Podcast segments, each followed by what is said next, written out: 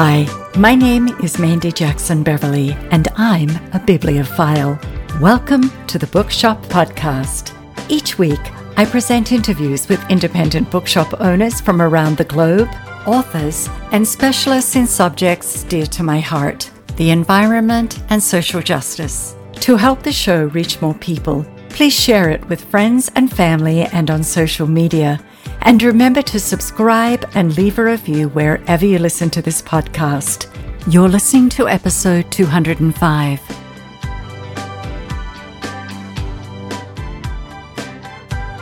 Jennifer De Leon graduated from Connecticut College with a double major in international relations and French and earned a Master of Arts in Teaching from the University of San Francisco's Center for Teaching Excellence and Social Justice while in the Teach for America program. She went on to earn a Master of Fine Arts in Creative Writing from UMass Boston, and she received several awards and residencies from organizations across the country, including the Bread Loaf Writers Conference, Hedgebrook, Macondo, Vona, associates of the Boston Public Library's Writer in Residence program, and the City of Boston's Artists in Residence program.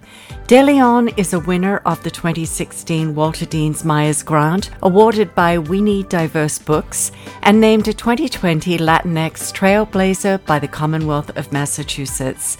After a decade teaching in Boston public schools, Jennifer is now Associate Professor of English at Framingham State University and instructor in the Creative Writing and Literature Graduate Program at Harvard University. Her stories and essays have appeared in Ploughshares, the Briar Cliff Reviews, Iowa Review, Michigan Quarterly Review, Guernica, and Best Women's Travel Writing, to name a few. Jennifer is the author of Don't Ask Me Where I'm From and the essay collection White Space Essays on Culture, Race, and Writing, and editor of the anthology Wise Latinas Writers on Higher Education. Her latest YA novel is Borderless. In 2022, Jen founded Storybridge LLC. Storybridge programs bring people together from all walks of life to shape, share, and hear each other's unique stories. By the end of the program, every participant walks away with new, unforgettable connections. Hi, Jennifer, and welcome to the show. It's lovely to have you here. Thank you so much for having me. My pleasure. And you know, it was funny because I don't often read YA books, but in the last month I've read a couple, yours being one of them, and I thoroughly enjoyed them all. Let's begin with learning about you because I'm fascinated with all of your education. Yes, I guess I'm a true liberal arts student um, at my heart, but I remember being in college and a professor told me that college is a time where you should study something you want to learn more about not necessarily something you already know about and are interested in learning more about. So I I thought international relations because I was so interested in traveling to different countries and if I majored in that I knew I could study abroad. So I actually was able to study abroad in 12 different countries as an undergrad including France, Nigeria and Vietnam and it completely changed my outlook on life and and to this day really informs my writing. Well, there's no doubt travel is a great education. But how did you get into writing? Because you're also teaching, is that right? Right. So after I graduated, I worked for a congressman for a year and realized that um, working in politics in that way was was not a right fit for me. I wanted to be much more hands on, actually, and on the ground. And so I joined Teach for America, a program that allowed me to move to California and teach third grade for two years in San Jose. And when I was there, there was um, another program that allowed me to earn my Master of Arts in Teaching at the University of San Francisco. And once I started teaching, I just I got the bug, you know, and I thought, oh, I need to do this. And writing, I was always writing in my journals, um, you know, working on essays, but it was always something I did on the side. And teaching was actually a good fit for writers for for myself in that sense because I was able to write during the summer I made a salary so I could afford writing classes here and there. And it just kind of all worked together um, to get me to this point. And um, I, I can't imagine my life without writing, certainly, but also without teaching. And are you currently teaching? I am. I'm currently an associate professor of creative writing at Framingham State, which is right outside of Boston. And it's it's wonderful. Well, having also been a teacher, I understand the dedication, commitment, and true love of teaching that one needs to be a teacher. So thank you for doing what you do. Thank you. And when you were growing up as a child and teenager, were books reflecting your culture available in libraries and schools where you lived? And how has this changed since you were a child? Growing up, I actually didn't have many books in my life until third grade when I got my first library card. Um, up until then, the only two books in our house um, were the Yellow Pages and the Bible, because we just didn't buy books. It was not part of our family's, you know, um, I guess, culture. And it's not that stories weren't a part of our lives. Um, absolutely, stories were all day, every day, oral storytelling. But books, I didn't see myself in um, until I was much older in college, actually, is when I first read a book by a Latina author. And that's a long time to go without seeing yourself reflected in, in what you're reading. So today, there are some studies done that show the number of characters of color in children's books. And the number of Latinx characters is very low. It's like 5% um, whereas 50% of the characters are white. And it's improving little by little, but it's still, we still have a long way to go. Yes, we do. It's funny when I think about growing up in Australia, I was the youngest of four. And while mom and dad didn't have money to spend on luxuries like books, um, we did have hand me downs. A lot of books from relatives that had given them to us, or mom and dad had a few favorites.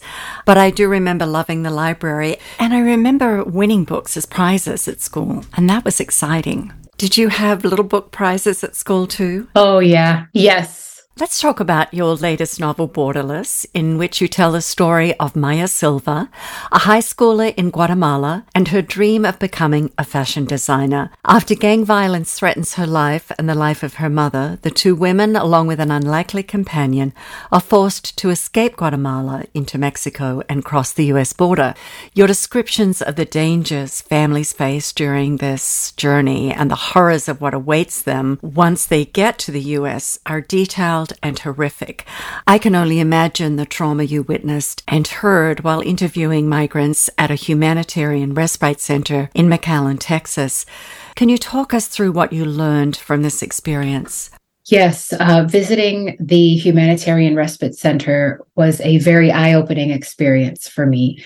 I knew I was researching for a novel, but I was also there as a human being, right? As a, a mother, as a daughter, as a wife, I, I felt so many emotions. And the two thoughts, or I guess feelings that really stood out to me were that so many people had such hope even though they had been through such horrors you know they, those two emotions were really side by side and then i noticed that there were so many small moments within the bigger moments for migrants so what i mean is crossing the border being separated from loved ones having to adapt to a new country, being put on a bus to go meet your sponsor, right, in your asylum case.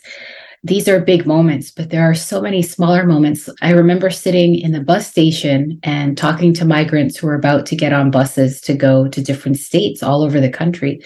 And they would hold these folders and sit very quietly. And I remember um, talking to one woman, and she asked if um, she could use my cell phone to call a family member where she was headed.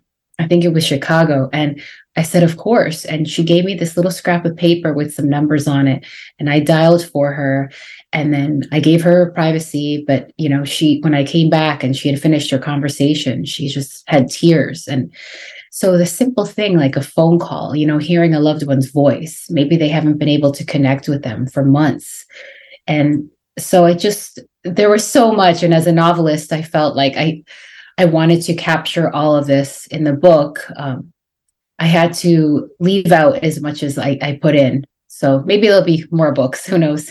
Yeah, I can only imagine that the information you gathered was seeds for quite a few books.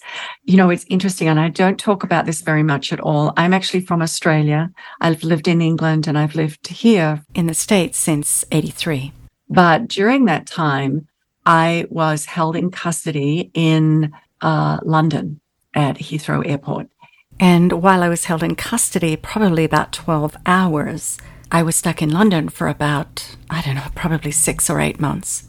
And after numerous trips out to Heathrow at ridiculous hours at night with a lawyer and, uh, you know, waiting, waiting, waiting, not knowing what was going to happen to me, um, all they said was that it was a mistaken identity and that I was the third Australian woman my age who this had happened to in the last couple of months. Uh, but there was nothing they could do um, at that time. Uh, one of my lawyers told me that it had been written up in uh, a legal magazine somewhere. I don't know. I definitely blocked that uh, part of my life out for many, many years. I mean, that was over 30 something years ago. And when I think of it, I still start to feel physically sick. But what happened was it was kind of a reverse because I was just taken away, put in this room at a Heathrow airport. I was the only white person. Everyone else was of color and they were from different parts of the world, many from Africa. And I remember I walked in there I was kind of in shock because I was actually due to go to a fashion show immediately off the plane, right? Which is interesting because your book's about this. So here I am. I'm tossed in this room. I'm really scared. I don't know what's going on. My passport has been taken away and I haven't been offered anything to drink, nothing, no water. And I'm jet lagged after this trip. And the women that were there were the kindest people.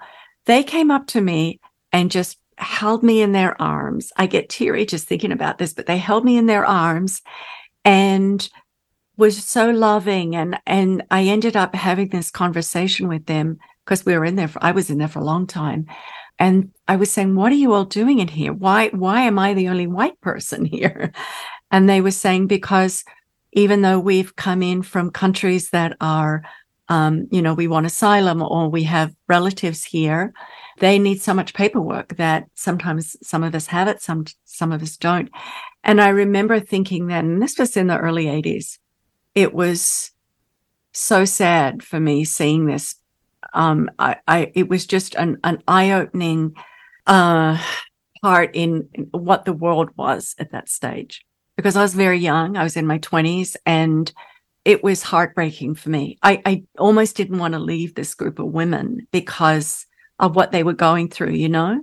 But it really affects me deeply now when I hear these stories. And that's the reason I chose to read your book. I knew it was getting to this. And when it got there, it was difficult for me to read because it brought back a lot, back a lot of stuff. But I really think it's important that we talk about what's going on. And this is still going on at the border between Mexico and the United States. Right, right. Anyway, that whole experience uh, opened my eyes to social justice, and that's been important to me ever since then. So, getting back to your book, you wrote in the foreword how devastated you were watching the news in 2018, seeing children being torn away from their parents at the US Mexican border. And you said that writing Borderless was your way of marching, and this really resonated with me. Throughout history, artists often have had the loudest voices, even when what they create is not spoken but painted, written, sculpted, or danced. Sadly, it seems that artists' voices have quieted. Their will to create and be heard is often a memory. But on the flip side, we have seen publishers finally giving voice to stories from different ethnic and gender identities and disabled writers. With this in mind, how is your publishing path? And do you feel the creative community needs to stand taller and stronger in the field of poppies? And this relates to the tall poppy syndrome in countries like my home country of Australia. Yeah, thank you um, for the thoughtful com- questions. I mean, and for you know, honoring me with um, sharing your story about being in the in custody, you know, in England and and just having that experience. I wrote about this in Borderless, and yet I still can't imagine experiencing it myself. Right? Um, that's the power of fiction, but but yours is is nonfiction.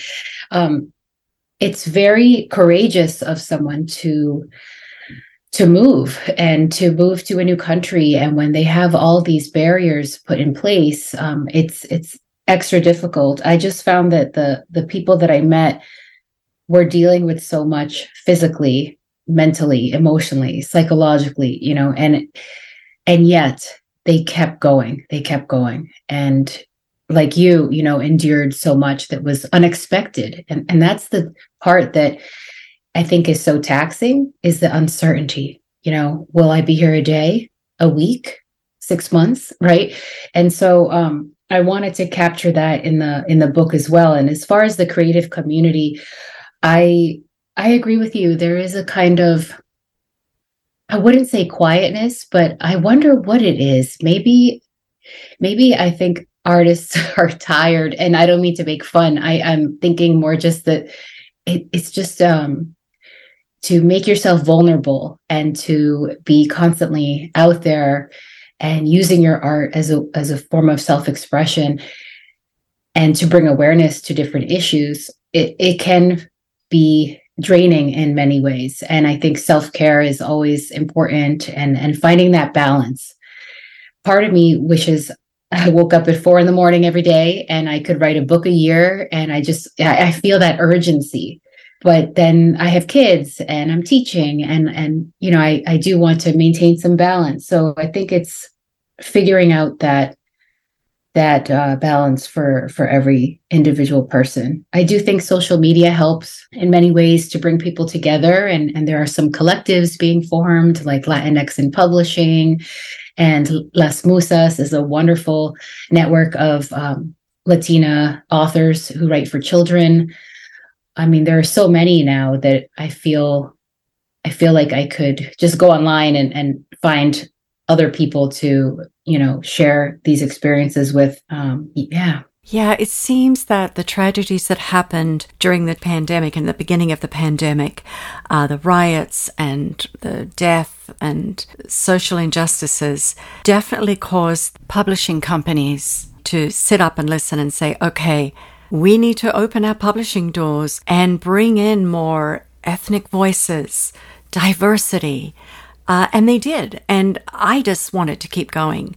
I love reading books in translations because they take me to other countries. The cadence is different in the writing, the feel of the writing is different. Uh, I love it. And I'm excited and grateful to the publishers for doing this. And please keep signing diverse and ethnic voices because we need them. We want them. And I'm excited by this change. Me too. I really am. I'm, my publisher has been great. Um, my editor, Caitlyn Dlouhy, she is phenomenal. She really, really pushes me to, um, you know, get at the core of the story. And whenever I think I'm done, it's like, nope, no, you're not.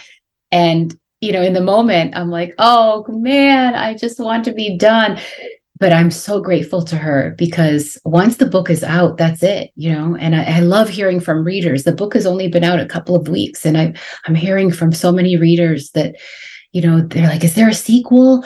You know, and it's just so rewarding um, to hear that they're invested in the characters that much that they want to know like more about their lives. And so I, I'm happy with, um, like you said, this kind of, you know, tide, this turning of the tide that's happening in publishing and seeking more stories um, from authors who've traditionally, you know, their work has been marginalized, and now bringing that to the center is is really important. Yes, it is. For our listeners, there are parts in the book where your characters talk about being in the cages at the border. And I was just thinking of all the people that I've known since I've lived here in the States who have been from South America. Uh, Mexico, Guatemala, they've all been such loving people. They all want to hug you. They all want to hold you. And I was thinking how awful that would be for people from these countries that are unable to even hold each other. Families split apart. They're not allowed to go to the bathroom when they need to go. They have to go when they all go together. It's like a bathroom call. Uh, they're given food that is often not edible. And also, they're given food that their bodies aren't used to eating and digesting. So, when you put all this together, it's just a really sad portrait of immigration. It really um, is doing the research and reading interviews of people who had been in the the migrant centers in the cages. I mean, some of the the food wasn't even edible, you know, and it was all coming from these like you know eggs that come from a box. It's just really, it's it's not humane and you know, you hear stories of people who are genuinely sick or have infections, or the children who do, and and the guards who just say, "Oh, take Tylenol," and some some children have died. You know, so I think bringing all that through story can be very effective in allowing readers to grasp the the horror of it, but also to charge them up, you know, and think, what can I do? Or when I see a news clip on TV, you know, maybe they'll think twice about it. Like, how accurate is this? You know, even the news, of course, has a perspective. So, yeah. And every news station has their own perspective. Yes. What I loved about your book is that it confirms what I've talked a lot about on this show, and that is that by reading fiction, we can become more empathetic toward one another. Right. Yes. Yes. Because you experience it as the character. Yes, exactly. Right, right. The, absolutely, the empathy. Let's talk about your main character, Maya's love for fashion and how it developed into trashion. And for anyone not familiar, trashion is the term given to fashion when clothing is designed and made from anything that can be recycled. It's a blend of the word trash and fashion. Yeah. I mean, your question answers it, right? It's taking bits of other pieces that people might throw away and making something new from it. So there's a theme, or I guess a metaphor of reinvention in that, which is what Maya and, and her mother ultimately have to do with their lives. And I wanted to have a character who was interested in something artistic. I'm always thinking about that. Like, what is this character into, right?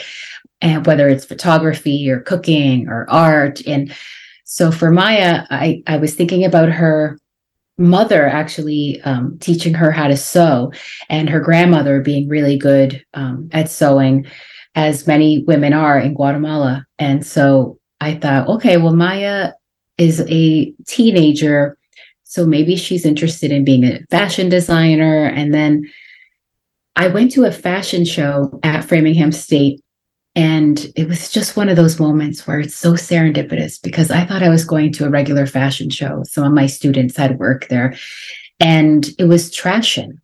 And I had never heard of this. I'm like, what is trashion? Is this a typo in the on the flyer? You know, I can't even describe the garments that they came up with. I mean, they used coffee filters to make a corset.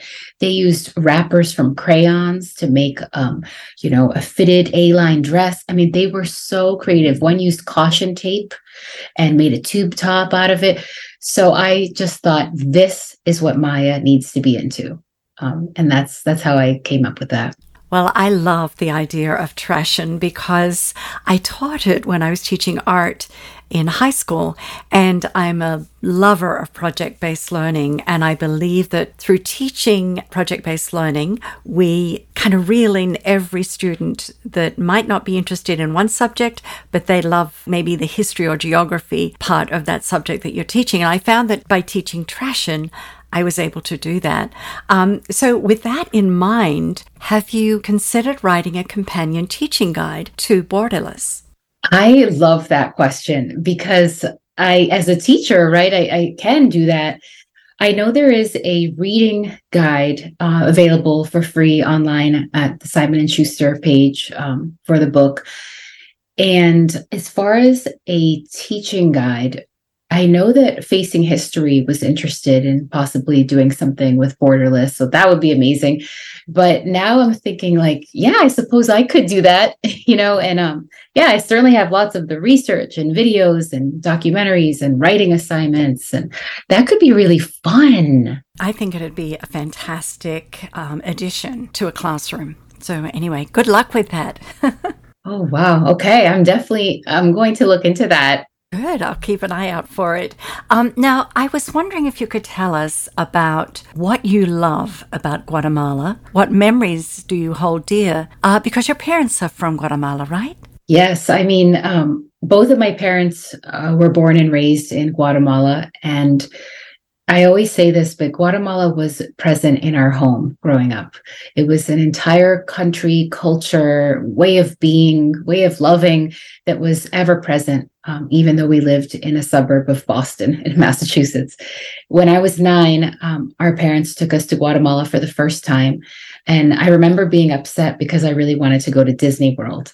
And they took us to Guatemala instead.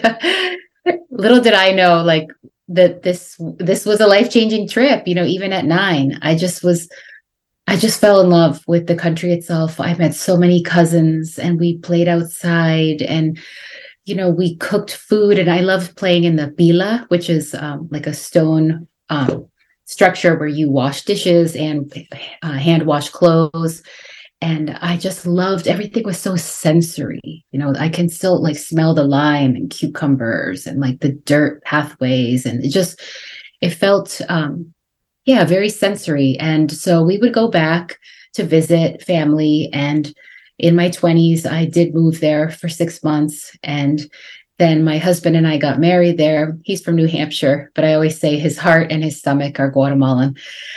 oh.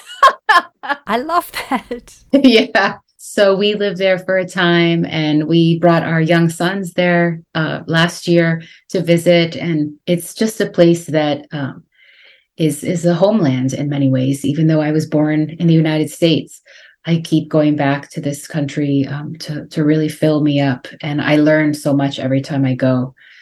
Um, but like you said, there are other aspects to it. You know, it's it can be really difficult to witness some of the poverty and some of the um, the many people who are really just looking for work for jobs they want to support their families and send their kids to school and and because there aren't many opportunities then the negative options kind of become more attractive right joining a gang or things like that yeah, and unfortunately, the disparity between the wealthy and the poor just keeps getting bigger and bigger and bigger.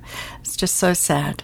You know, it's interesting though, while I was watching you speaking about Guatemala, I could see the animation in your face and your body language. And I just wanted to say to you, I can see that coming to life in your stories, uh, and especially in that teaching guide.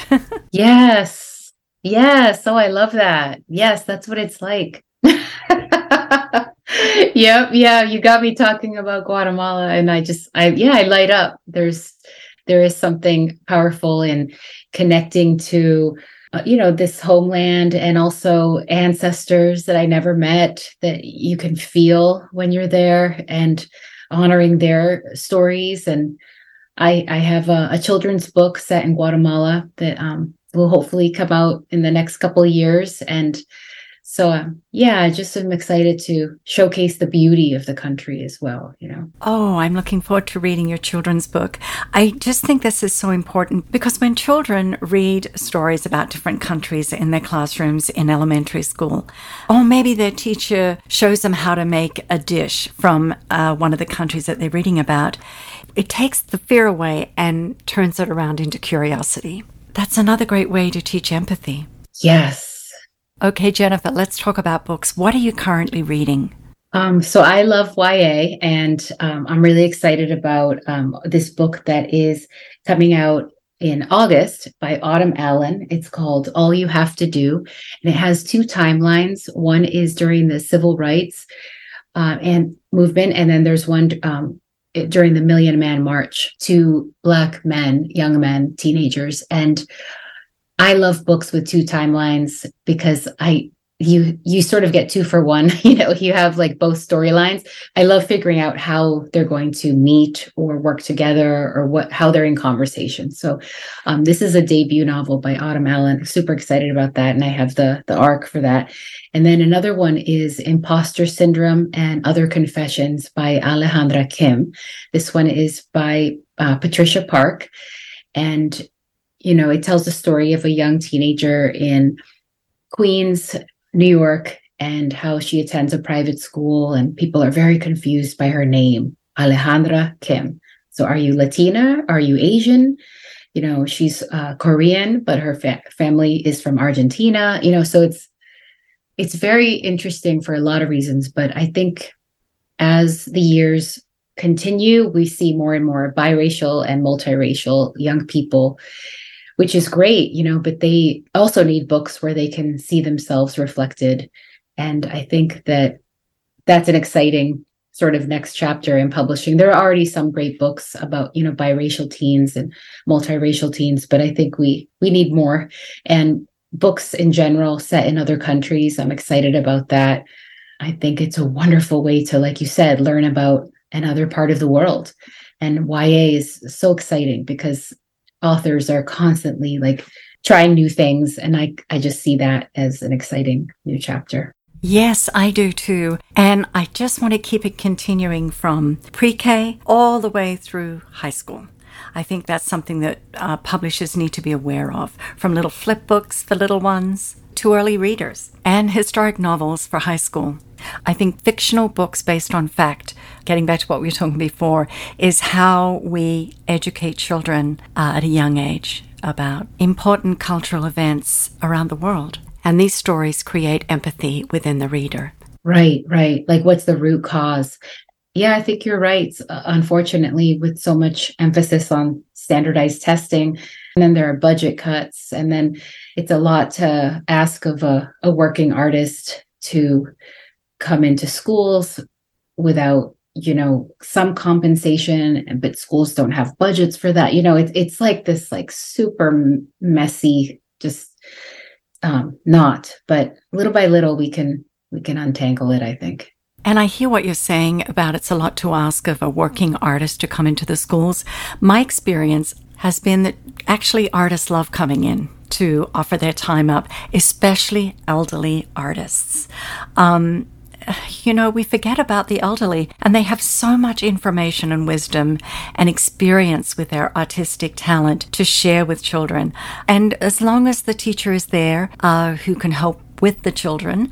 It's always been a positive experience for me when I've brought in artists from the community and also when I've gone into schools to volunteer my time. What I found is it actually feeds the artist as much as it feeds the student.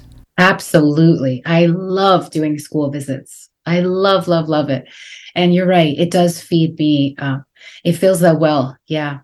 And it gives such purpose. Speaking of which, how can teachers find you? Can you give us your website information, please? Absolutely. So my website is jenniferdeleonauthor.com and there's a form on there to contact me. It goes directly to me. So um, I am happy to hear from teachers, librarians, uh, counselors, anybody who is interested in having me visit the school or virtually, which is great now. That's an option. And I will reply to you directly. So, yeah, please keep me in mind. And how many languages do you speak, Jennifer? Um, so I speak English, Spanish, some French because I studied it for so long. And I learned a little bit of Vietnamese when I was living in Hanoi, Vietnam. Thank you, Jennifer, for everything you do for educating children and also for the wonderful books you've written. I thoroughly enjoyed reading Borderless. And parents, if you have YA readers in your family, I recommend buying Borderless by Jennifer De Leon. And Jennifer, thank you so much for being a guest on the Bookshop podcast. It's been a pleasure chatting with you. Oh, thank you. Thank you so much. I really appreciate your time and enthusiasm for, for Maya's story. It's so great talking to you. I love your stories, and this is such a great conversation. Yeah, I enjoyed chatting with you too. And thank you, Jennifer. You're a gem. Thank you so much. And I'm going to download, I'm going to put this right now and I just listen to this like crazy, which is great because I'm always looking for new um, podcasts and you know audiobooks. So now i'm a huge fan now. This is great. Thank you.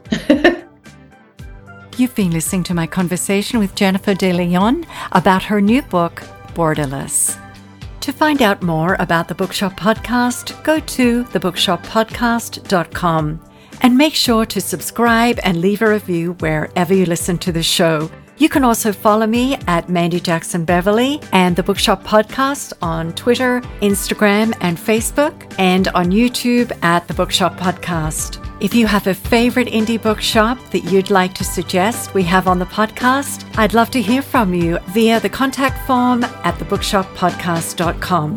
The Bookshop Podcast is written and produced by me, Mandy Jackson Beverly.